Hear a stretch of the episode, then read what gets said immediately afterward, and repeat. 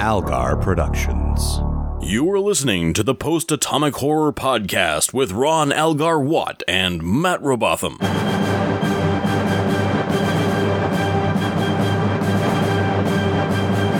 Episode 269, covering Worst Case Scenario and Scorpion, Part 1. Hi, friends. We're at the end of season three of Voyager now. And thank Christ for that. Season Uh, three, you've been a basket of shit. I was I was thinking about this, and I think I might have said this on Twitter. I usually take to Twitter when I have to watch the episodes and just live tweet my spiral into madness. Sure.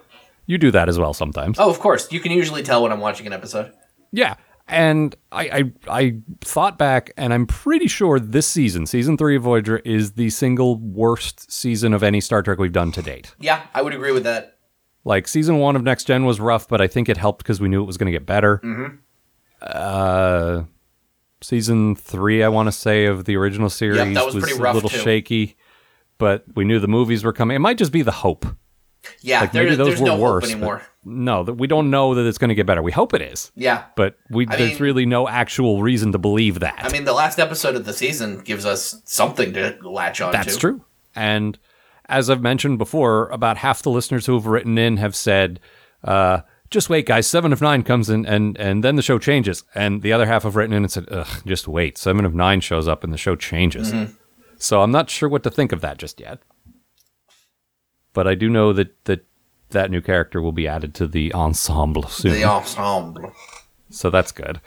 Uh, but but this week we're dealing with uh, characters who have left the ensemble and are still here somehow. Uh huh. Just when we thought we were safe. Yeah. Well, she didn't bring her friends at least. That is true. So Thank why don't, why don't you tell that. us, Matt?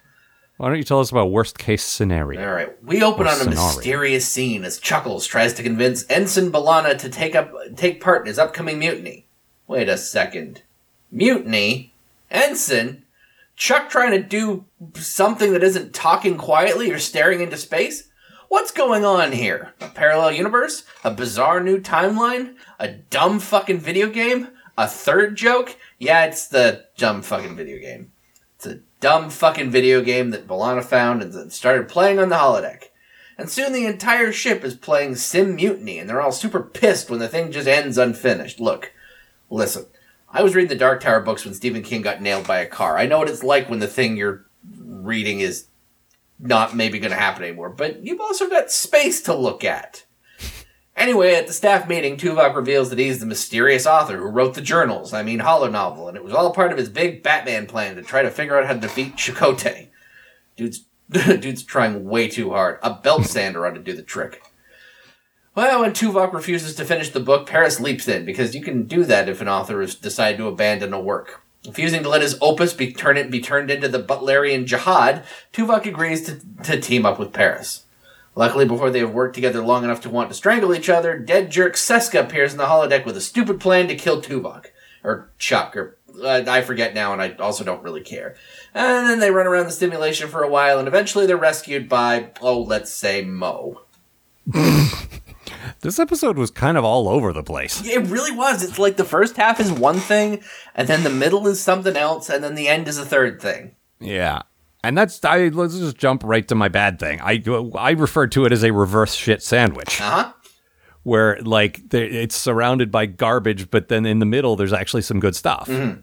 Like you, you got the beginning where it's like, and and you said we had a scene that was mysterious. Really, it's like two full acts. It really, It's, it just keeps. it's a good fifteen minutes. Yeah. I mean, I don't have the commercials, which makes it easier to sort of divide the acts up, but like seriously, it goes on for a long ass time, and Yeah. you spend the whole time just like, what the fuck is happening? And it's like it's little things at first too. It's like B'Elanna's an ensign, and you know, But it's it's like at first it was so minor that it's like, is this just poor attention to detail? Is this just bad writing? Because sometimes the show just completely forgets stuff. Mm-hmm. But and I don't think they would forget that B'Elanna's not an ensign, but there were other things before that. yeah. But and then we get stuff like short-haired Kes. It's like, well, they probably can't like. Unless they're shooting these out of order, which is not entirely impossible with a 90s TV show. Well, there's that, or sometimes they they will try something and then it doesn't work and they'll go back to the original thing and they won't comment on it. Yeah. Like that that just happens. Like Geordi had a beard for like two episodes and then he didn't. Mm-hmm. So it's entirely possible. I miss Geordi. Yeah, I try not to think about that. I miss Geordi's beard. I could I could take it or leave He had a it. fine, I, he had a fine beard. What I don't miss is Geordi's like goofy ass mustache in the movies. No, no, I could have done without that. Was it in the movies or was it just in the All Good Things future? I don't remember. I think it was in the movies. I think it was in the last two movies It could have been. when they when he stopped wearing his visor too. Like they gave him robot eyes, yeah. so he was And- just LeVar Burton. Yeah, but but he had like a like a bitchin like uh Magnum PI stash. Mm-hmm. Like a like he's everybody's dad in the 80s. Exactly. Somebody mentioned that I, it might have been on Twitter or something that that everybody's dad had that mustache in the 80s Mm. and and you may we may have some outliers. We may have one or two people just wanting to well actually this, but way way more people spoke up and said, "Yeah, mine too." Mm-hmm. And like across all geographic barriers, cultural barriers, like ethnic barriers. Like black dudes and Latino dudes and like uh, uh, Vishal from India, like everyone we know across the world. Yeah. their dads all look like that in the 80s. I'm gonna well actually you right now. Your dad didn't? Nope. Oh. My dad had a beard before I was born, and then that was it. You, you know, you may be familiar with the Robotham's inability to grow facial hair. Yeah. Well, there it is. Well, you said he had a beard. He did, but it was a failed beard. Oh, I see. I thought you were gonna like. I thought it was like Superman made the beard fall out, and so he hates Superman now, and that's why you guys can't grow beards Uh, anymore. It's true, you know. Fucking that would be pretty cool. Coming around my house, stopping my dad's beard. Anyway, so Geordi had a dad mustache, but yes. before that, what were we talking about? I don't. Oh, oh, right, Kes's hair. That could have just been like a. Uh, I don't know. Maybe it's not this way anymore. Yeah, they just decided she wasn't uh, Drew Barrymore anymore. That happens sometimes. Drew Barrymore wrote them a letter. To, Why am I on Star Trek? yeah, I look. I'm trying to hook up with Tom Green here. Dear Star Trek, time, right? This is Drew Barrymore. I'm trying to hook up with Tom Green and his ball cancer. Please stop having my hair be on your show. Love Drew Barrymore. P.S. Check out 51st Dates. She's not like. Don't give her the dumb voice. She's not necessarily dumb, as far as I remember. I actually like Drew Barrymore. Yeah, me too. I remember her uh, flashing her her uh, wares at uh, Dave Letterman. I almost said Dave Barry for some reason. Not Dave Barry, as far as I know. Dave Letterman. Dave Barry is not making up the time that uh, Drew Barrymore flashed her goods at him. No, no. This was Also, it was Booger like Weasel. that would be a good band name. no, it was Dave Letterman's something birthday, and uh, she like I mean with her back to the camera, just like totally climbed up on the desk and flashed him. That's pretty good. one of the best because like his whole thing was you know i'm cool i'm unflappable dave letterman and just like she, like here you go like well Yeah, pretty good. anyway. I don't know if it's as good as the, as Tina Fey in the bathing suit, but uh, yeah fair point. Um we got to see that though. Yes, we did. so there's there's a difference there. Anyway um yeah but i mean the thing is star trek and this show in particular does not pay super close attention to what happened before so the for the first little while it's like are they just being sloppy? Yeah. And then they called her ensign and like okay something's going on Yeah, like, what and the fuck is happening? Chakotay, he wasn't acting out of character because that would imply acting, but he Yeah. was like being out of character. That's the thing. Like, I don't want to say that like I you could you could expect this from Chakotay at any time, but as soon as he still, it's like when he starts acting like that, I'm like, all right, well, I'm sure he's got his. I'm sure he's got a reason. The thing is, Probably it like felt an like alien parasite or fucking someday. that, and that's I wrote like, what is this? Is this a possession or a you know like what's what's the stupid alternate reality or like? I was just waiting for the stupid reveal, and it it came like 20 minutes Yeah. in. Like if they just wanted to hit us with that in the teaser and then like reveal it at the end of three minutes, that would be fine. Mm-hmm. But it took way too long to like, what is happening? what we're gonna blow your mind? it's it's Uh, not just that it took too long too. It's like it's that the reveal is so stupid.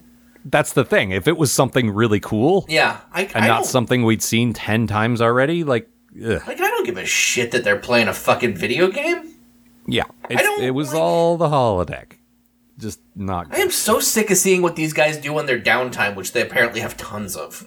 I, I don't mind seeing it occasionally. It's a good glimpse into what they're into. No, but it's every episode, man. You know how Yeah. much time we spent in the fucking in fucking Hawaii? Oh, I know. Like- more th- more than we've spent on most of the ship's uh, sets, I would say. Definitely more than we spent in engineering. I'll tell you that right now. Yeah, maybe not more than the bridge, but like after that. Yeah. But then, okay, so then you hit the middle bit where, okay, now we've revealed it.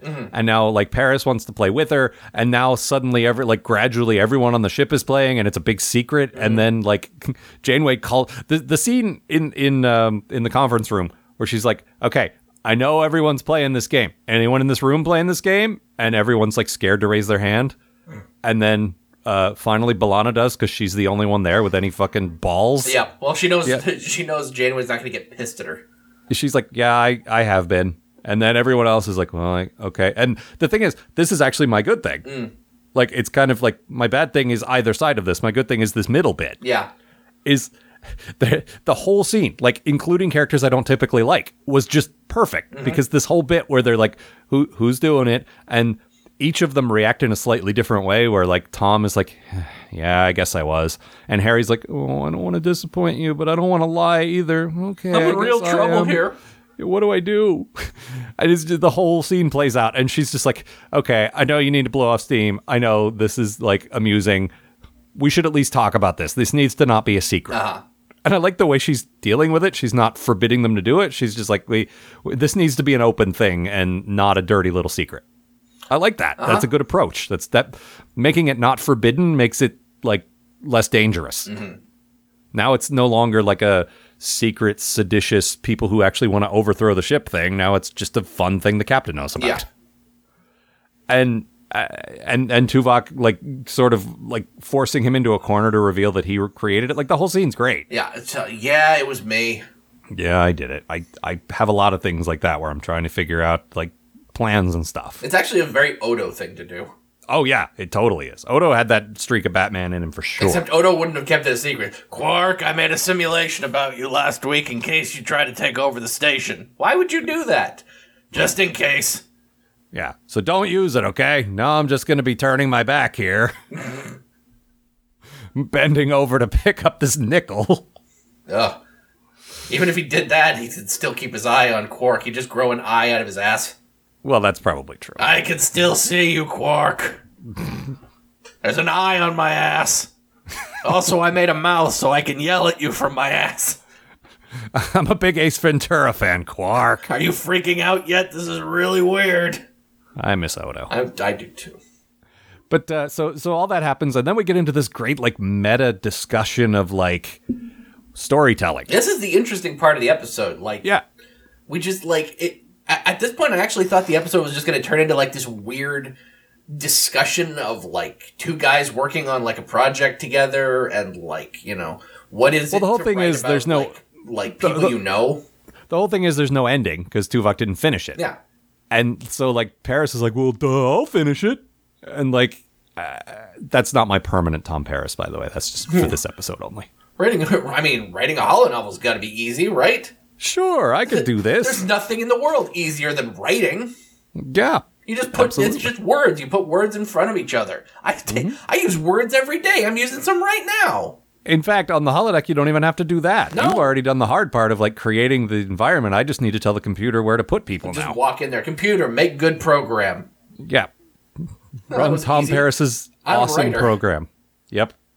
But but but this is this whole like and there's some really good meta like stuff we've complained about on the show where one of them is like, well, you got to have just weird shit happen for no reason and then the other one going, what? No, it has to make sense. You need internal logic. It's like this is the show suddenly became really self-aware. I like that. Mm-hmm. Yeah. And then we hit this the holodeck goes wrong thing. for the last like 10 minutes of the episode and it's so Yeah. out of nowhere too just to go in to like get to work and then suddenly like remember me tuvok it's seska the evil person and it's just like Yeah. oh, seriously And the thing is, I like, I, I kind of like the chick who played Seska. I feel like she could have done a little bit of a better job, but she's pretty all right. we, we liked seska when she was around most yeah, of the time when, when she wasn't with the Kazon, at least. yeah I that that was the thing I always said was like if you thought of them as her henchmen, then she's kind of a crazy supervillain, and that's not bad. And Mm-hmm. No. she does a good like chew the scenery thing.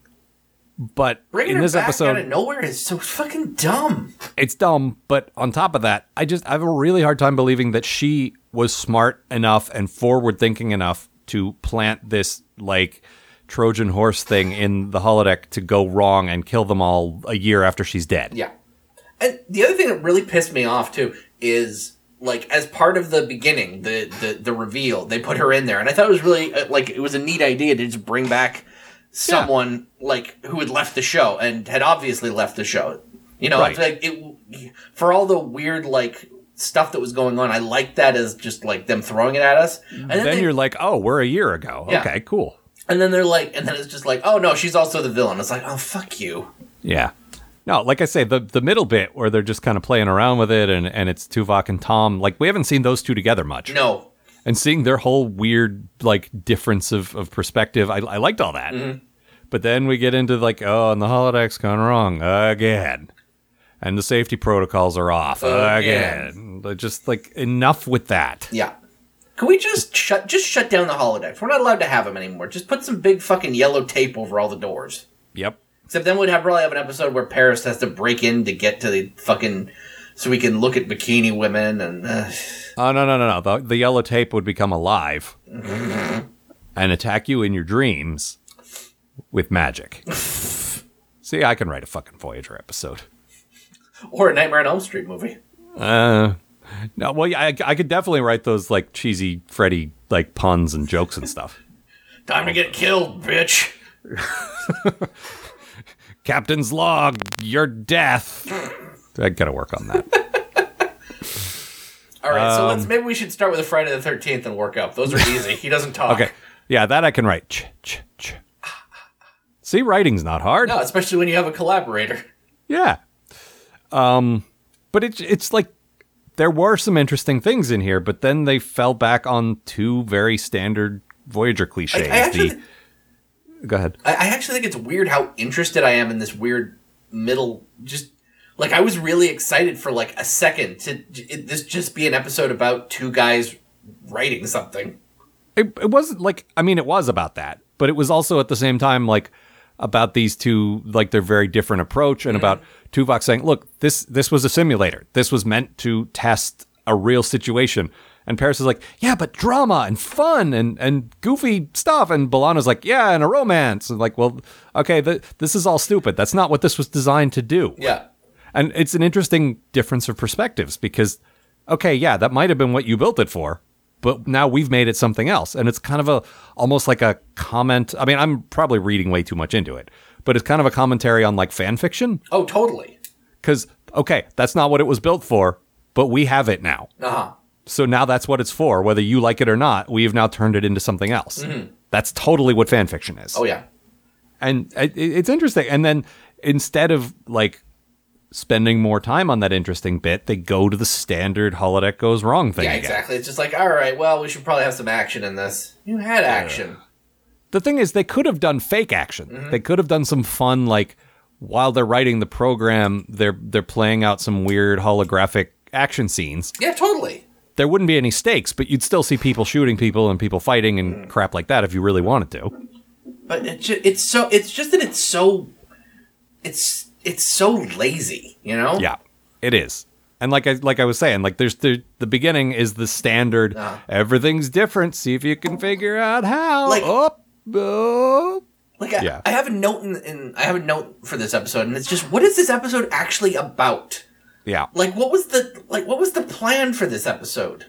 yeah. it seems I- so all over the place, and just like well, we'll st- first we'll start by blowing their minds. Yep. Have a boring pit in the middle that I don't really care to write, and then we'll blow their minds again. I don't think it was him. I, if I'm not mistaken, I think it was Lisa Klink. But the, the same like house style. It doesn't matter.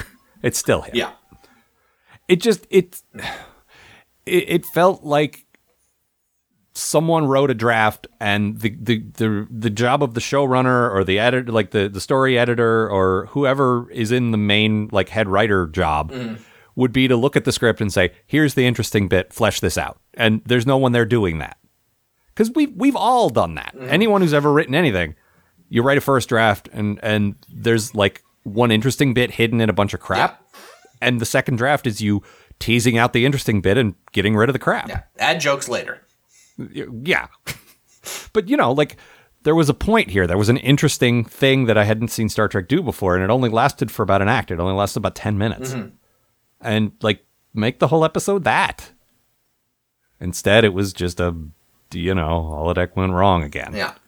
We've seen it a million times. We're going to see it a million more times. I'm going to be very interested to see how uh, how uh, Enterprise does a holodeck episodes because they are going to have to, and they don't have a holodeck. No, we. You, there could be a case made for the fact that the holodeck maybe existed in a crude form in Kirk's time, but there's no way it existed like hundred years before Yeah. that. So I, only- they probably we- get an alien holodeck. Yeah. I mean, there was that animated episode that had the holodeck in it, but That's what I'm saying, but that's not canon. no.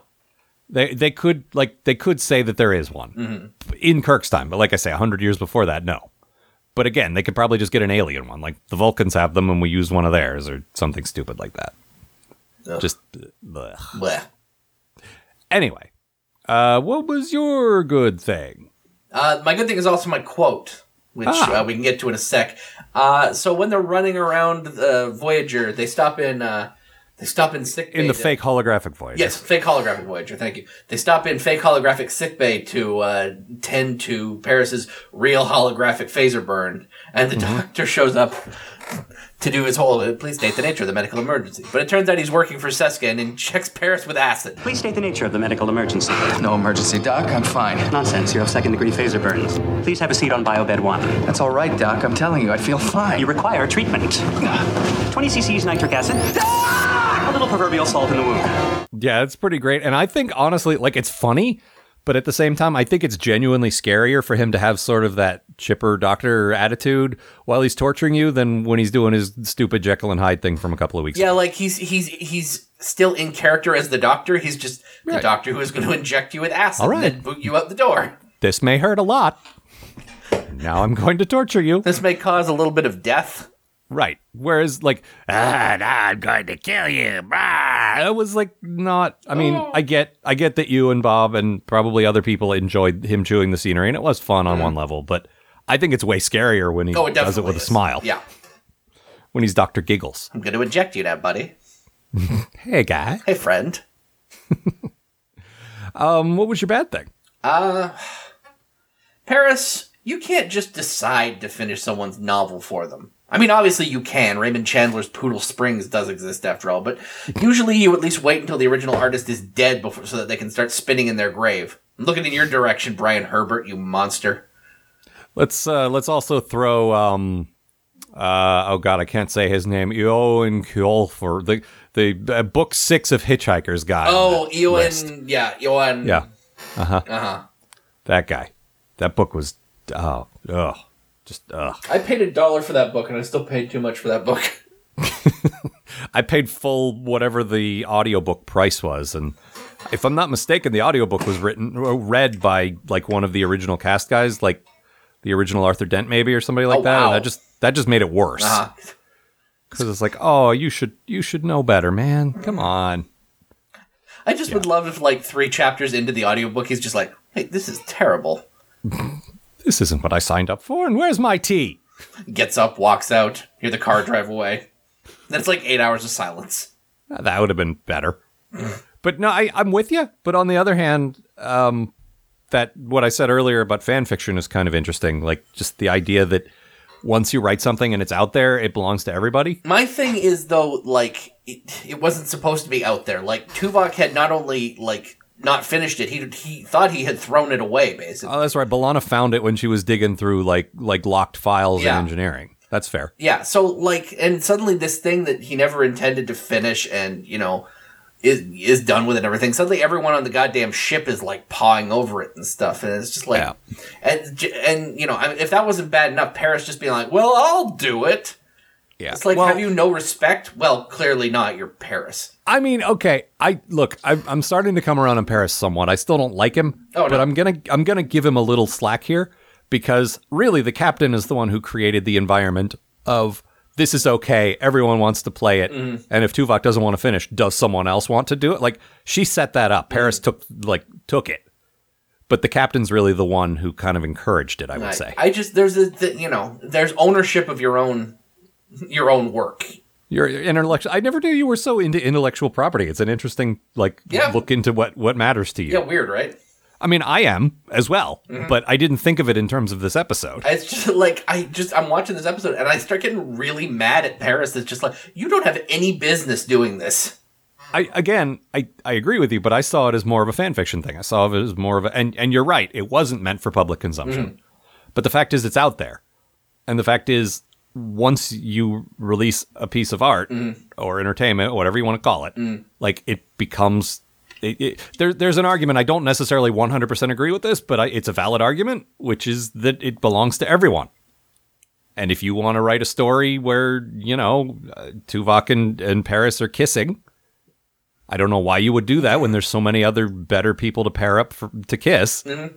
But there you go. Like that's that's what you can do. That's And- basically it. I wouldn't have a problem with it if Tuvok had decided to put it out on his on like of his own Right. like if it had been his decision. I don't have a Well, problem with fan fiction. You know, And we also don't really know how holodeck stuff works in general, like in terms of if you write something yourself Mm. and you make it available to everyone, do you own it then? Or also, is there intellectual property in the future? Or that's the thing. You know, because of the money thing? See, that's it. Like, ah, I don't know that the that the money is such a big deal. Like, uh, but I do, the- because- I mean, the like just the. I feel like you should still be able to own a thing you have created. You know, like I I agree. Like like I say, this is a complicated issue, and I don't know that there's a clear answer because people have been debating this for years, and it, it hasn't been fixed yet. It's basically just like your thing belongs to you until a certain period of time. Unless you're a rich corporation, then it belongs to you forever. Mm-hmm. Is how it works right now, which is not great. no. But like. For instance, when Jake Sisko fucking like gets around to it and gets out of bed and actually writes something, Ugh, I suppose I should write something today. It's But does that belong to him? Or is it now just part? Because really, uh, jokes aside, really, we are in this sort of socialist paradise where everything just kind of belongs to everyone and everyone's got enough and it doesn't like ownership isn't really a thing, you Yeah. know? I don't Like- know, man. Like, I, it just it feels like that's totally a plausible thing where just like everything you write instantly becomes the public domain. You get credit for it, but you don't really own it. You know what I mean? It's like Tumblr. Everyone just takes the credits off.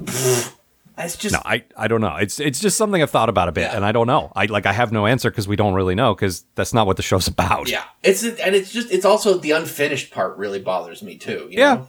No, I'm with you. It's like any dead author who's got part of a novel in their hard drive when they die, and they just pick it up and finish it. Mm-hmm. yeah. That- no, hmm, no, Brian Herbert, stop it. looking in your direction. Is that is that what that was? Yeah. Ah, okay. Yeah, they, they found a like a ton after Frank Herbert died. They found a shit ton of like Dune crap, Oh, oh, oh. Okay, right. and they've just picked over the last like ten years. They've just picked all of that shit to death. The only big, like, big fleshed out world that I've really been into book wise is Discworld, and I'm super glad that before Terry Pratchett died, he made it very clear. Oh yeah, This is it. It ends with me. All the stuff belongs to my family, and they will ensure that no one else will ever do anything with it after I'm gone. yeah. Well, luckily Rhianna Pratchett seems to have sort of taken ownership of that and just like, no, there's not going to be any more new Discworld novels. We'll Right. do other stuff, you know. If, if we can do movies or like a TV series or whatever, that's fine. Right. But the, the yeah, are adaptations of existing work, but yeah, not mo- not more. Well, if you look at the the copyrights on all of his books, it's copyright Terry and Lyn Pratchett from Yeah. the beginning, like him and his wife from day one. Mm-hmm.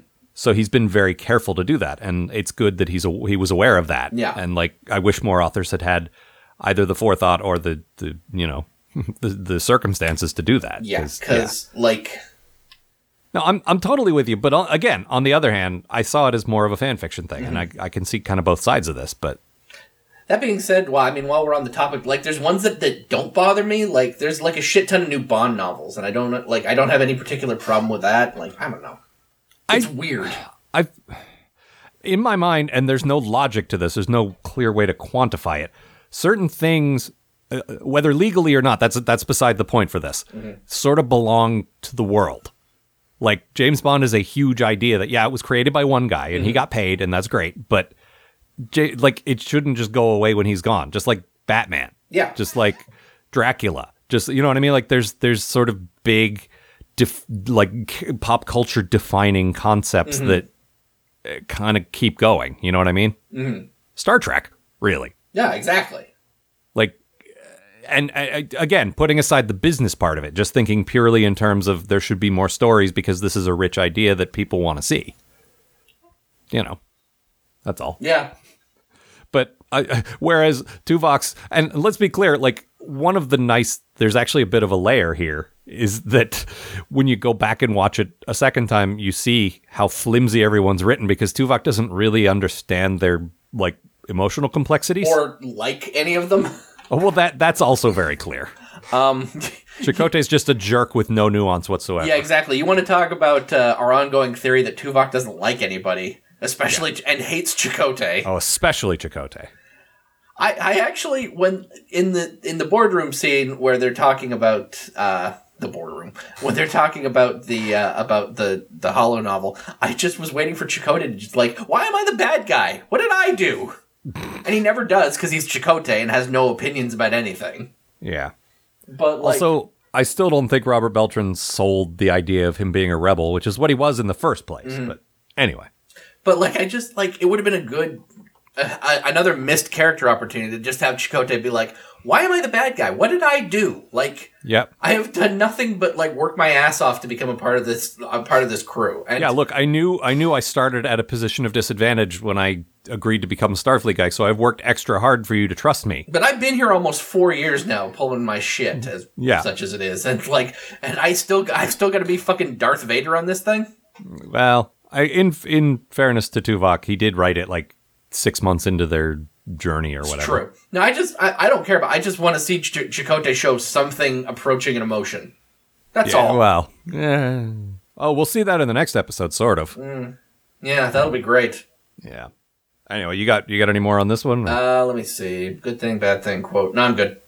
Okay. Let's move forward then to Scorpion, which fe- I feel like I should do the metal horns with Scorpion. Scorpion. Well, that's a whole other. He'll sting you with.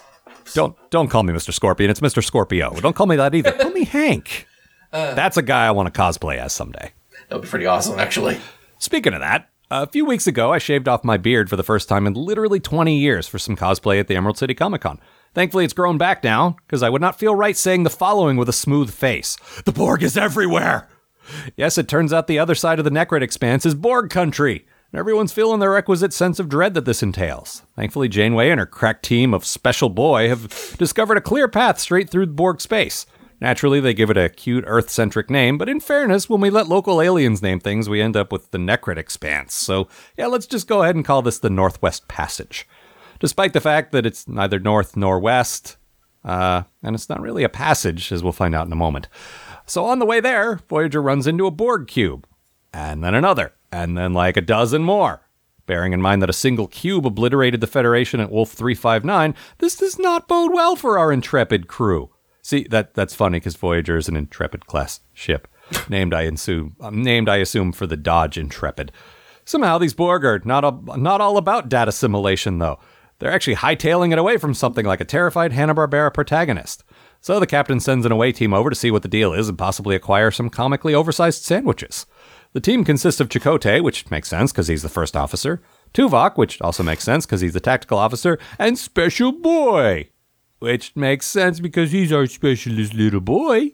And then he, which is to say Harry, the specialist little boy, nearly gets his face ripped off by a race with a number instead of a name.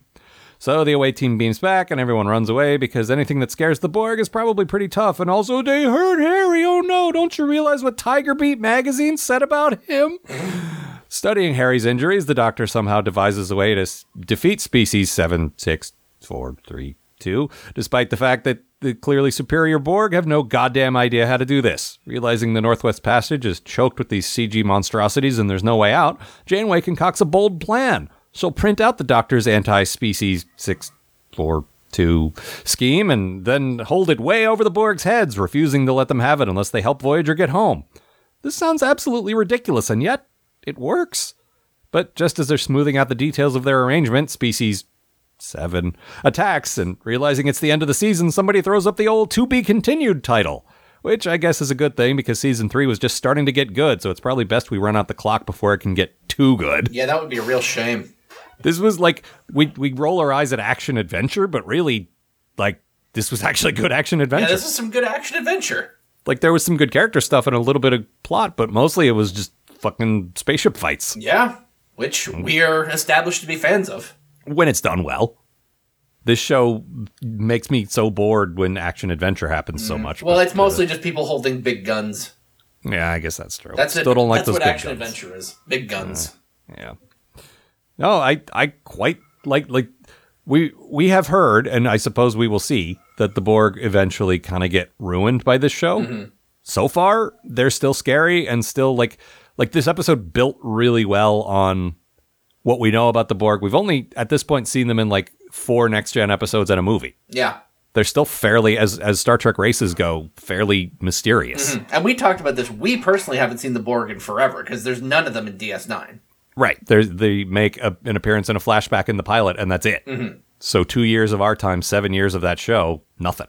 And you know, the first shot we get of them is their two of their fucking cubes getting blown up. Like, I want to talk about yeah. how great that fucking. Uh, uh, Oh yeah, the teaser, the cold open, Yeah, the like the thirty seconds. yeah. It's like it's three seconds long, and it's just the Borg going, "You, you will be assimilated," and then getting blown to shit. Yep. It's great because I mean, we took, you know, they're taking the biggest, scariest motherfuckers in Star Trek. Like, you talked about this in your summary, but one cube fucking wiped out Wolf three five nine. One cube almost destroyed the Earth in uh, First Contact, Yeah. and these two cubes are fucking gone in a minute. Yep. And and they that's how you escalate because really it's an establishing shot of them doing their thing. You know, uh, resistance is futile, blah blah blah blah, blah, and then something blows them up, and you're like, wait, what? And it's just a good way to build on what they've established, and like, oh, and I do wonder if Voyager is your only Star Trek show, mm-hmm. like how interesting that is, because to us, it's cool because we know. Mm-hmm. But to someone who's maybe never seen other Star Trek, they might be like, well, so what? What was that? Yeah, and I don't care. Like it works for me. Mm-hmm. But the show has taken great pains to not talk about other so- shows a lot and try to be its own thing, and that's fine. But like, the, so much of this depends on what you need to know from the other stuff that I just wonder how effective that I don't know. The you nice thing is that the Borg have somehow made it into like the public, like unconscious almost. I guess that's true. They're an enemy like the Klingons now. You ask people about Star Trek, they know who the Borg are. I guess that's probably. I true, guess right. you know, fucking best of both worlds hit people hard. Like I remember they used to play the two episodes as a movie on like the movie of the week show sometimes. So right. like, No, it's you're, people you're- are aware of that wrong. shit. Yeah, fair enough. But it was it was cool and it felt earned. Mm-hmm. Like it didn't feel like oh it's you know like that that Force Awakens thing. It's a Death Star only bigger. Yeah, exactly. Uh-huh. okay, think of something better. Oh, it's like the Borg only it's tougher than the Borg. No, we, we saw enough of these guys and we like learned enough about them that it's not just like uh yeah they're stronger than the no like and this was really your Yeah. good thing. Oh yeah, no, like species eight six seven five three zero nine is really fucking cool looking. Yeah. Like it's just a big old monster. Like it's like got like weird centaur legs and like four forearms, and it's just cool. It's cool, It's- and it's not something we see a whole lot of on Star Trek because Well, and okay, let let's be clear. This was 1997, I believe, Yeah. and the CGI has not aged well. no, I mean, listen, all. it does look like it crawled out of Quake Three. I'm not gonna lie, but But so what? Like I like the Gorn too, and that was a guy in a rubber mask. Mm-hmm. Like if it's if it's an interesting design and it's a, an interesting idea for a character, I'm willing to forgive a lot of the period, you know, effects. no, we talked about this. Like, I don't give a shit about how the CGI looks in this show. It's fucking 1997. CGI just looks like that. No, I but I do feel like we need to address it. Mm-hmm. But Like I, I don't care, you don't care, but the listeners watching it Yeah. might think, "Oh, an amazing alien. Let me watch." Oh, Jesus, what is this? Like let's be clear, yeah. it doesn't look great. but the design is really Yeah. like the, the the look of this thing is really cool and it's you know it's a great change from fucking another race of bumpy forehead aliens Yeah, I would not have bought like any of the aliens we've seen in the Delta Quadrant so far being tougher than the Borg. You need something completely alien and completely strange and just and uh, non-humanoid Mm-hmm. and like this is what I wanted more of. This is I say this all the time, but this is what I want more of is like alien aliens, you Mm-hmm. and know? I, like and I really like the one-upmanship where they're like well the Borg is like you know the the Borg have a cool look Mm-hmm. especially as the um you know the the uh makeup effects improves enough that you they're not just like dudes in armor like they were in their first appearance. You know? Yeah, no, they spent a bunch of money on a on a redesign for First Contact, and they held on to all that stuff. So Mm-hmm. Yeah. like they have they have movie level like stuff now that they're using in episodes, Mm-hmm. which is cool. So like the like the Borg are looking cooler and scarier than ever. And I like the one-upmanship of like, okay, well, what can we do that beats that? Well, a big old monster, big old monster man, The the cool thing in is a, like they live ship. Yes, that that's why they thought this Northwest Path. Like they looked at it at their scanner like results, and they're like, "Oh, well, Borg cubes everywhere except this one little path." And it turns out the reason is that one little path is choked full of these guys. Yeah. And the reason they couldn't detect them is because, oh, their ships aren't machines in the sense that we detect machines. They're weird living, like they're riding around in corpses or something. Yeah, and I also really like the idea that uh, the species A six seven five three zero nine is almost like the opposite of the Borg. You know, instead of technology, they're all about biology. Right. Yeah, the Borg are always turning organic stuff into mechanical stuff. Yeah, And these guys are just all about organic. put some robot shit on there. Well, put our ship's made of cancer or whatever. you said that while we were watching the episode, and it really stuck with me. I've been reading a lot of uh, I've been reading a lot of comics recently, and that just felt like a very Warren Ellis thing to me. The ship's made of cancer, but it's, it's like that's why they're so cool is because it's a it's a very alien design. It's a very alien concept. Like it's nothing like we've seen before, and they put some work into it. They didn't just say like the Borg only better. They Yeah. really put some effort into making this plausible threat, and that's that's why I liked it so much. And I, uh, speaking of things that are earned, uh, my good thing, we talked about Janeway being a badass before, but her confrontation with the Borg at the end of the episode is by far the coolest thing she's ever done. Oh man, that scene is so fucking hardcore. Like, I legitimately, this show, like any Star Trek, D- DS9 had maybe five of these, Next Gen had maybe two of those dr- jaw dropping, like, did they just do that moments? Mm-hmm. But th- they had one. It was when she's like, yeah, we'll help you, but or uh, we we can help you defeat those guys if you let us through your space. Yeah. And they're like, no, that's not how we work. And she's like, I will set it on fire, and then you're just gonna get killed by these guys. Mm-hmm. And then what? And they beam her over, and they say something like, "State your terms." Yeah. Like what? What? Did, Excuse me? that- and like I said, that was earned because we've we've seen the Borg be completely just you cannot negotiate with them, and it says something about how desperate they are, Mm-hmm. but it also says something about Janeway's ability to be a total badass No. and stare them down and say, "Yeah, I'll help you if," and it's like, wow, Yeah. good good job, Kate. No, the idea of her, like the idea of her just staring into that fucking cube and not blinking is so awesome. Yeah. And like I say, they earned it. It didn't feel like like there could have been a real Mary Sue, like, and then the hero comes in and does everything perfectly, and the undefeatable enemy like bows to her. Like, Yeah. no, no, No. you you got to make me believe that for it to work, and they did. That's that's what made it good. Is like I bought it, and uh, there's a whole. This is actually my bad thing. There's this whole conflict with Chakotay where he's like, "Well, can't there be another way? Can't we just give up? Because I'm a I'm a rebel who fought the establishment, and so my main thing is just let's give up. Yeah, I want to go somewhere and not do things anymore. It- like we hate the Maquis. We've said that many times, but really, their whole thing is they're fighting against the government. Yeah. That takes a lot of balls. Mm-hmm. You What- gotta- what be- wrong with you? You got to be a very certain type of person to be willing to like fight against the insurmountable foe of the government. Like, Yeah, well, not only that, you're against the Cardassians, this evil empire on one side, and then you're fighting your own government and an equally like monolithic force hmm. like that you're supposed to be friends with. nah. Like you're you're choosing to be everyone's enemy and you're only like a hundred guys. But fucking once CGI Centaur shows up and you're willing to just go home. Oh, I don't let's just find a planet somewhere and live here and just hope everything goes away. We can go back to that grass pa- planet we lived on for a couple of weeks. There might that our tent might still be there. Uh, but uh, Ensign Hogan's skull is long gone because those dinosaurs took it. Oh yeah, sorry, sorry, Ensign Hogan. Oh, Yeah. you know that's okay. I don't mind. I don't mind being dead. That's that's how a skull goes. Right. Um, but really, like, uh, it, it provides some good um, conflict for Janeway. Mm. Like, I don't like it, and, and I'll get into my specific bad thing in a sec here. But it gives her some good things to work off of. We're like, yeah, I know it's a risk. That's the point. I'm taking a risk because we're in a dire situation and someone's got to step up and do something. Mm. Yeah, wasn't And someone said risk is our business, not hiding on a grassy planet is our business? Yeah, you would think the people who, rebelling against the people who said risk is our business would be even more risk taking, Huh? Nope. not less. Uh, but but my my actual bad thing, Chakotay is the most Chakotay he's ever been in this episode. Like if you wanted to put a list together of everything I don't like about him, it all happens in this one 45 minute episode. From being bland and stating the obvious, which is the first portion of the episode, he's just like, the Borg are here. No one has beaten the Borg before. There's like What- eight cubes what out the do? window. Captain the Yeah. Borg. Or, Captain Look. the Borg. their their ships are shaped like cubes.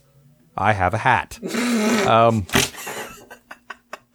uh, I, I, to being way overly familiar to the captain, like he calls her Kathryn a bunch of times. Yeah. Which he only seems to do when he wants something. You notice Yep. that?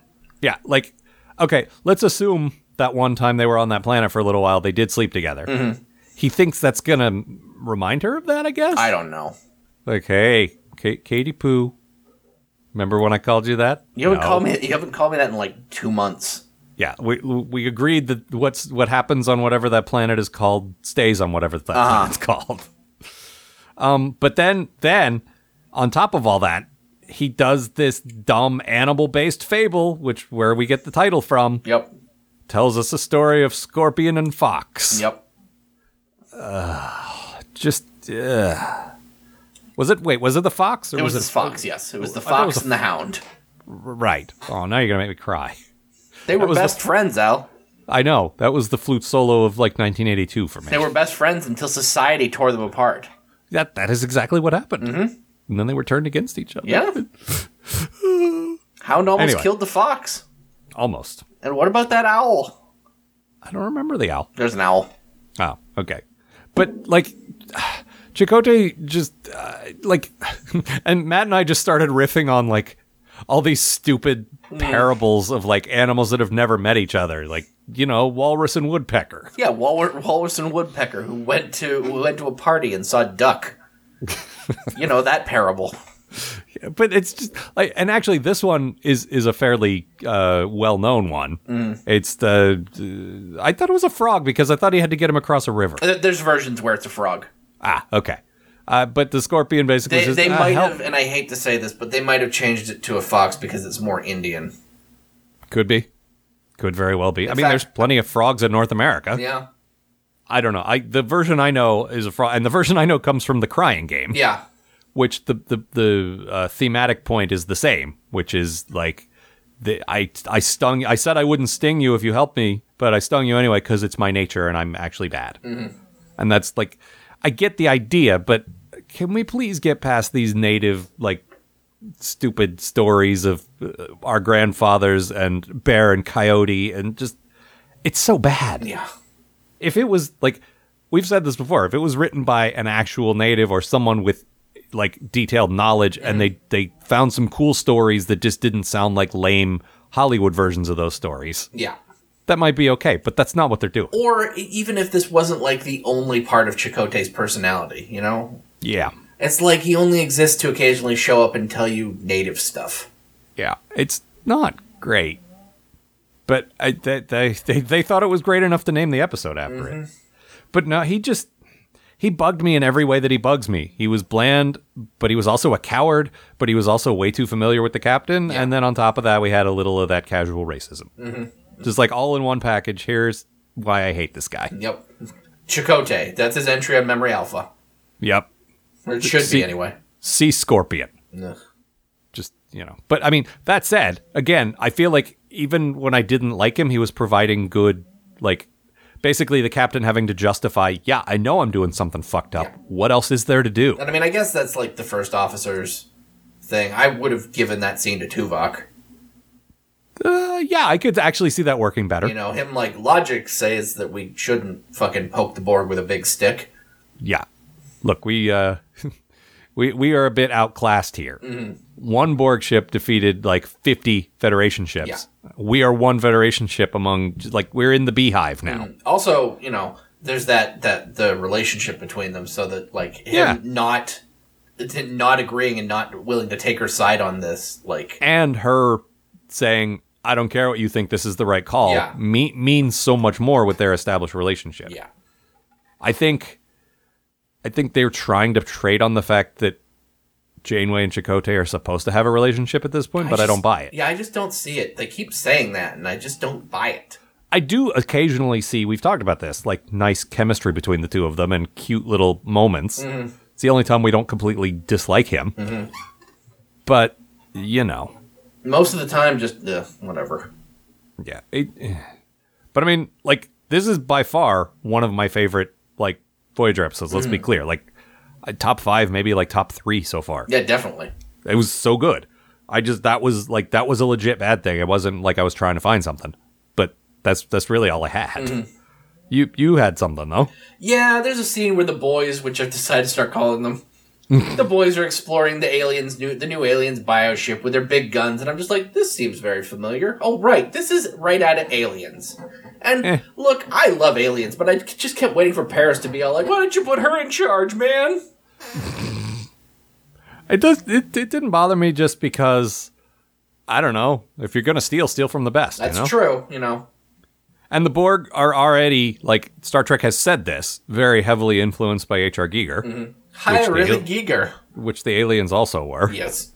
They want to play Blackfire or Tooth Dominoes. What's Blackfire? Oh, I don't know. I was hoping you did.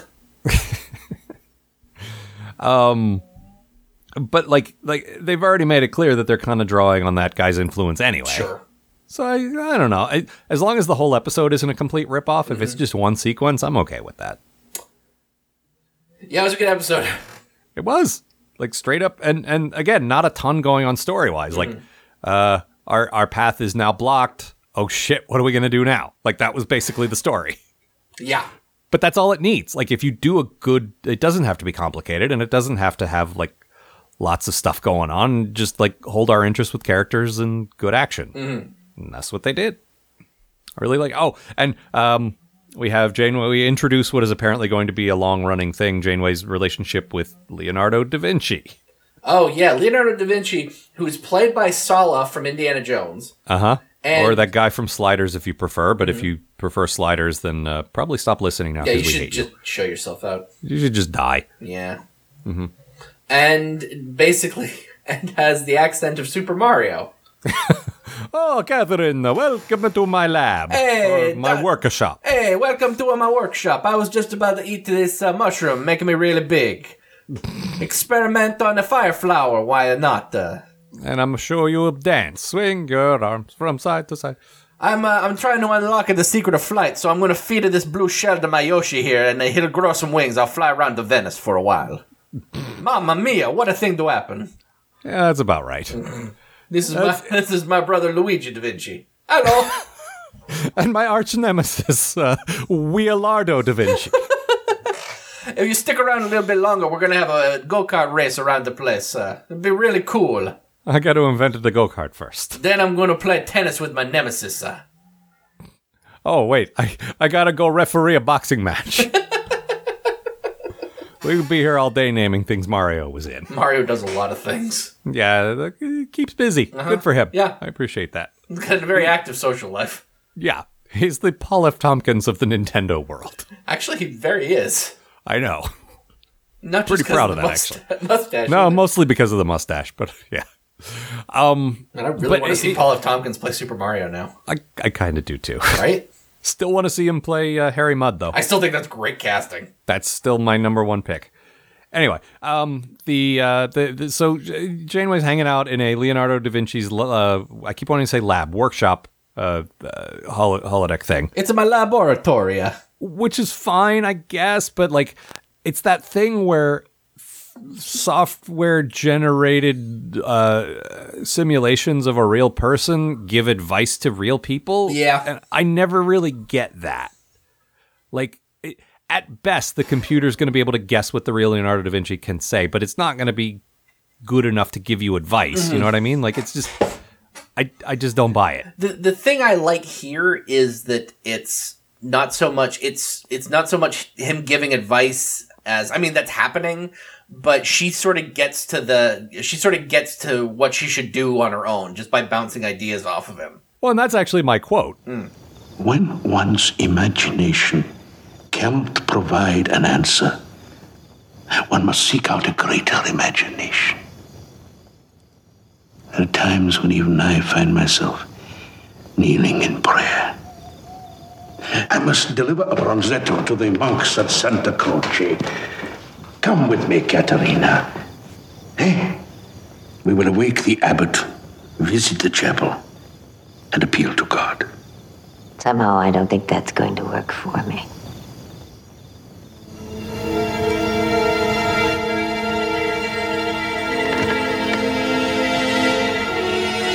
But there is an alternative I hadn't considered. What if I made an appeal to the devil?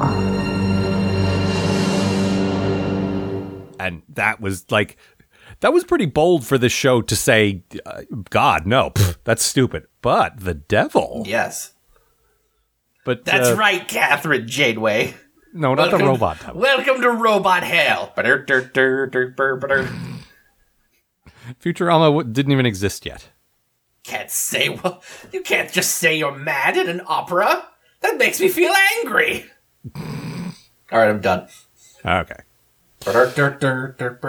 you're, you're not done No. um no I, I guess as someone to bounce ideas off of or whatever it's fine but doesn't that isn't that what she has friends for You would think, right? But then her friend told her her friend told her to run away. So well no no that's Chakotay her Mm-hmm. friend Tuvok ah, yeah, yeah. She's probably gonna should have gone to Tuvok. or B'Elanna Mm-hmm. or Kes Yep. There, there are people we have seen her have friendly conversations with, like, "I have a problem and I don't know what to do. Can you please help me?" But And, okay, uh, she's the captain, and she can't maybe admit that she's stuck. I don't know. Like at this point, I think you know we've gotten to the point with Janeway where she like. I mean, she's the captain, but there's certainly not that like I'm the captain. I can't be friends with anyone thing. She fucking is friends with everyone on that fucking ship. Well, they come to her, but what I'm saying is they come to her with their problems. Mm. But I think there might still be a line where she can't. You don't go to someone under your command that that trusts you to keep them alive and say, "I don't know how to keep everyone alive. They might all die if I don't fix this." Hey Like Jimmy, That may not be the best thing to come to someone under your command with. You what, know? do you, what do you think I should do, Neelix? Yeah. Oh boy. Have you tried eating hair? Fortunately, there was almost no Neelix in this. Oh, another reason it was such a great episode. Chakotay was annoying. Neelix was barely in it, and uh, Harry got all fucked up. Yeah, he did. So uh, good. Those those are all the guys I don't like. So long, Tiger Beat. oh no, my beautiful face. He'll be fine. The the species four, seven, eight, nine. They they injected him with poison or something, but they'll they'll figure it out. Yeah. And actually, one of the things I didn't like at first, th- this episode, I love it when the show does this, and Voyager does it less than some of the others did, but occasionally it'll do it. Mm. Or I'll get mad and I'll write something in my notes or yell something at the TV, like, that's not how that works. And then the show will say, here's why that works this way. And they're like, oh, all right. Oh, Because I was like, Voyager. really the doctor figured out how to defeat this this new species even though the borg who are infinitely more advanced Yeah. could not and they say yeah the reason is we stop and look at stuff they either judge it to be assimilatable or not Mm-hmm. but if they can't assimilate it they run away they don't study it Yeah. The doctor actually stopped and studied it Yeah. and figured stuff out i'm like all right that i buy that It's that binary computer thing again. That yes or Yeah. no. It's like I either we can assemble Either this is like either this is prey or it's a threat. Yeah, and the the cool thing is that is kind of a cultural difference. Like the the reason it, it feeds into that Star Trek thing about how humans are actually better. Mm-hmm. Because it does give humans an inherent advantage over this unstoppable enemy because we do think, we do reason, we do, Yeah. you know, like like to learn. That's that's the actually very core Star Trek idea. That what makes us human is what's going to save us. And that, I like that. Yeah. So good for them. Yeah. Well Um, done, Star Trek. Yeah. You get a cookie. Well done, Voyager. You get two cookies. But not you, special boy. You've had enough cookies. You're going to die from poison, we wish. Yeah. I can't believe we're losing Kes to keep this guy. Uh, Well, what are you going to do? I'm gonna write a letter to my congressman. I have one now. You do. Do you know who it is? No, but I can probably find out. That's the kind of thing Mal knows. It's also the kind of thing Google knows. I mean, you know, you could ask her, but you could just like look it up. Nah, Then, then you don't have to admit to your wife that you don't know who your congressman is. she knows. She knows I don't know. That's fair. All right. Uh, anything else? Uh, I think that's it. Really like this one. Yeah. Really, like straight up, don't have to qualify it. Just like good Star Trek, good solid. Yep. I hope I hope they don't do the next gen thing where part two sucks. But it just uh, it shows that you know what you can do. Like even with this crew, this crew made up of a lot of guys I don't like. You know, we like we like more than half of these characters though.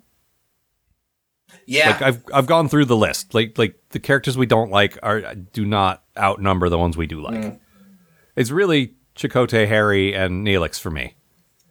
And it was Paris, but now he's kind of in the middle. He's Yeah. not on either list. Watch out. everyone else I like. you got to keep you got to make sure to keep your Harry Neelix clean Ugh. and wash it every day. Ugh. So it doesn't get clogged with hair. Yeah, E Neelix. clogged with hair and other things. Yeah. Other things if you're lucky. Ugh. All right. Anything else? I think that's it. All right, that is it for the end of the season. So um, next week is supplemental time. If you want to write to us, we will answer your Star Trek and post atomic horror related questions. Yeah. Post atomic horror at Gmail. We would love to hear from you. Yep. And that's all for this time. All right. See you, folks.